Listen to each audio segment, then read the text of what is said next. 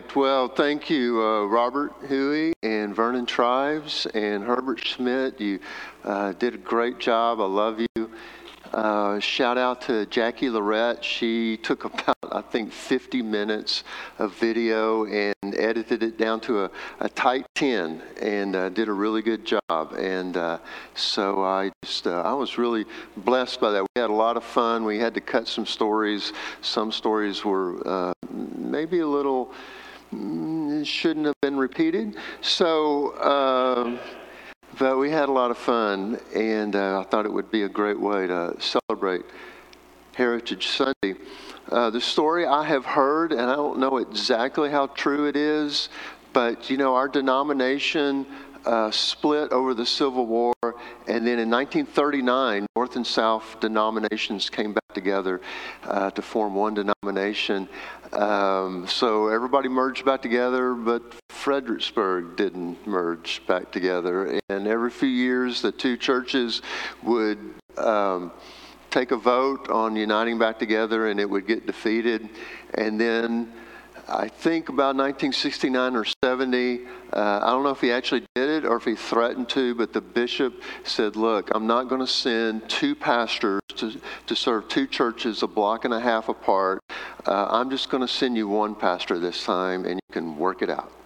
Um, and they did work it out. Again, maybe that was just a threat and not what really happened, but um, they did. They did. They came back together and formed uh, something brand new and something uh, mightier and better and more wonderful than before.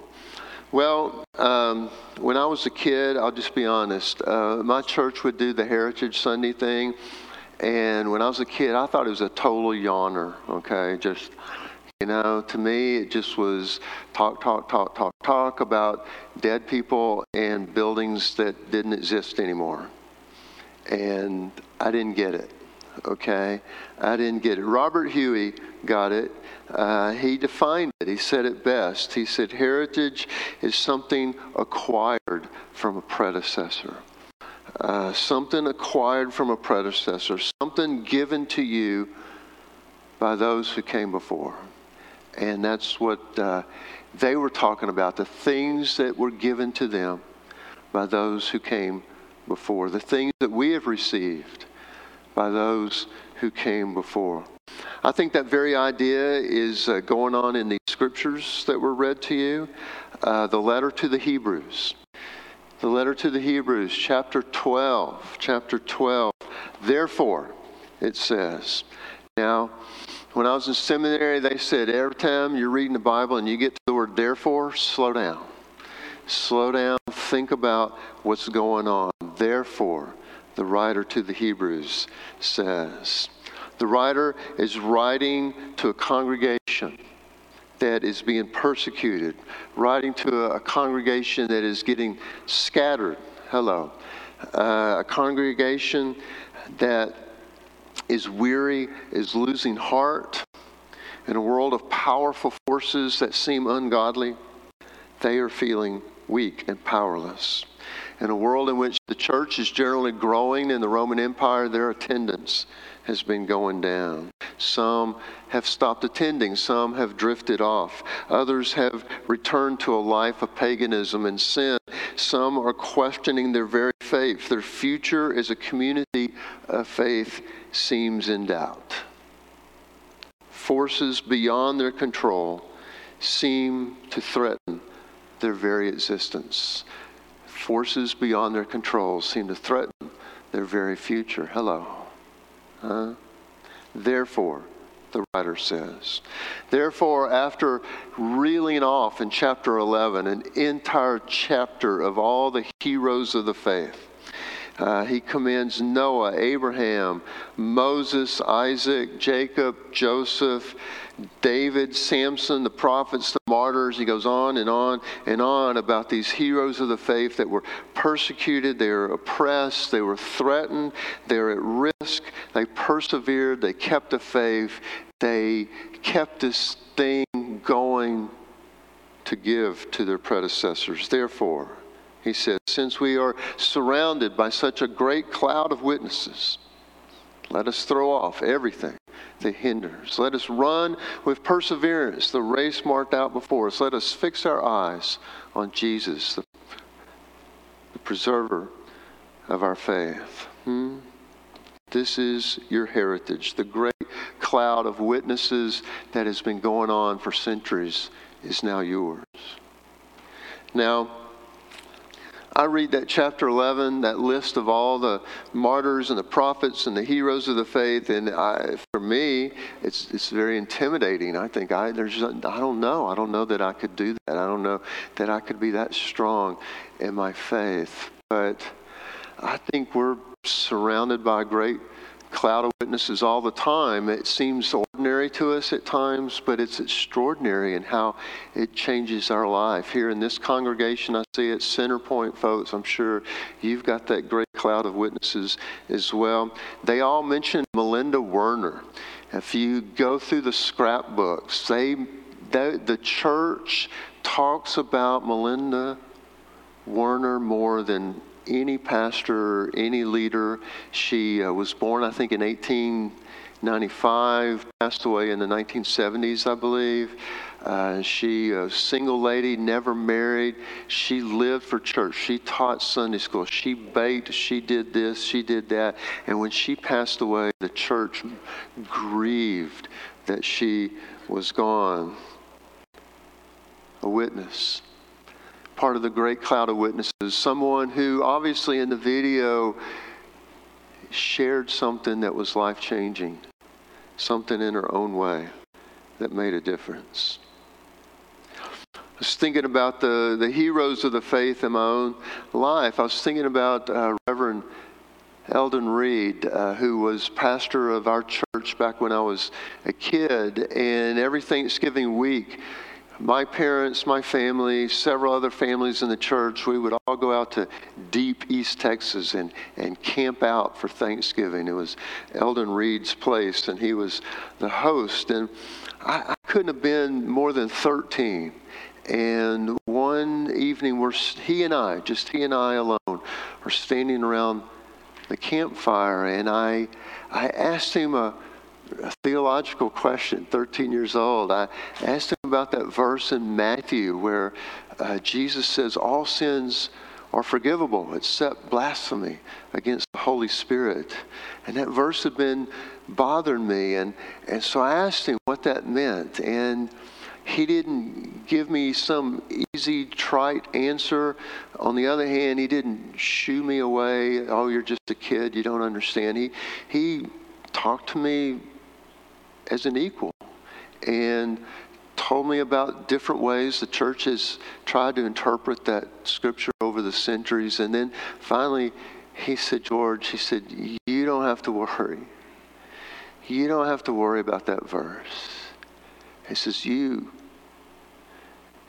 you have a heart for the Lord.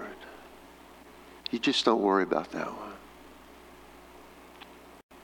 And it really began to open up something for me that that that the, the, Bible wasn't just this cookbook or this math book, and you just find the variables A and you find B, and it's going to give you C every time. And know that there's mystery here, and, and there's room for different interpretation and understandings and expressions, and, and that this could be a journey of exploration with the great cloud of witnesses, something that we have received from those who have gone before us.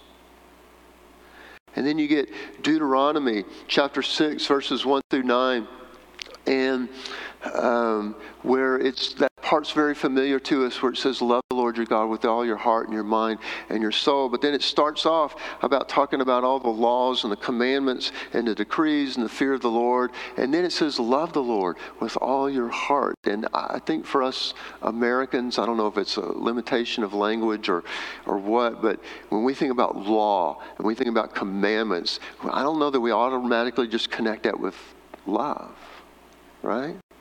How's that all one piece. Well, it says, uh, obey these laws and commandments so that it may go well with you, so that you may enjoy long life so that you will increase greatly. Well, if you love somebody, that's your wish for them. Or you, you love your kids and you want them to enjoy long life. You want them that it might go well for them. You want them to prosper and increase. And, and so I think we have to remember that that the Israelites, uh, when they were at their best, they saw the law uh, not as a burden, but as a gift that how we take care of each other. This is, this is about our relationships. This is how we protect one another. We don't steal from each other. We don't kill each other. We don't violate each other. We make sure that justice is the same for the rich and the poor, and that those who are the help, most helpless in our culture, most economically vulnerable, like widows and orphans and, and aliens, that they're taken care of because God loves every one of us, and God wants every one of us to, to live a long life and that it might go well with us. They protect each other. So, we were doing the video the other day, and one of the best stories uh, Herbert Schmidt told me actually out in the hallway uh, after we got through videoing. And, and Herbert, I, I hope you don't mind me telling this story. I'll leave out the names to protect the innocent, so to speak. But Herbert, who uh, was an electrician, he had a neighbor, and this neighbor offered him a really big job. Uh, it would have been a really profitable big job. And Herbert told the guy, he said, I, I don't think I should work for you. And the guy said, Why not? And he says, Well, we're neighbors. He said, We might get cross with each other if we do business together. And the guy said, No, it's not going to happen. And it didn't happen. And I thought, Oh my gosh. Herbert, Herbert understood that his relationships were more important than money. And in this coronavirus, maybe we're all either learning or relearning that. What, what, what have we learned, church? What do we miss? What do we crave and long for? Our, our relationships. The, the way we live together as a community of faith, taking care of one another and depending on one another and blessing one another. Uh, my bank account is better than that. No. No. Therefore, right? Therefore, teach it to the children, Deuteronomy says. Te- pass it on to the next generation. Make sure they get this. What I really loved was the part that got left out of the lectionary, uh, the, the verses that come right after that in Deuteronomy, verse 10. When the Lord your God brings you into the land he swore to your fathers, a land with large, flourishing cities you did not build houses filled with all kinds of good things you did not provide, wells you did not dig, vineyards and olive groves you did not plant.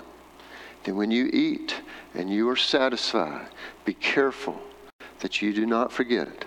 The Lord your God, who brought you out of Egypt, out of the land of slavery, who rescued you, who saved you, who blessed you, who loves you. You know, most of you watching this, this sanctuary, we didn't build this. Those who came before us built it. Uh, this church, we didn't pay for this church. Those who came before us paid for this church. The Bible, we didn't write the Bible. Huh? The prayers, the Lord's Prayer, the Apostles' Creed, we didn't make that up. Huh? Those who raised us, sacrament that we did not invent, those who taught us the faith, those who nurtured the faith, the church that has existed throughout the centuries that we did not create. Therefore,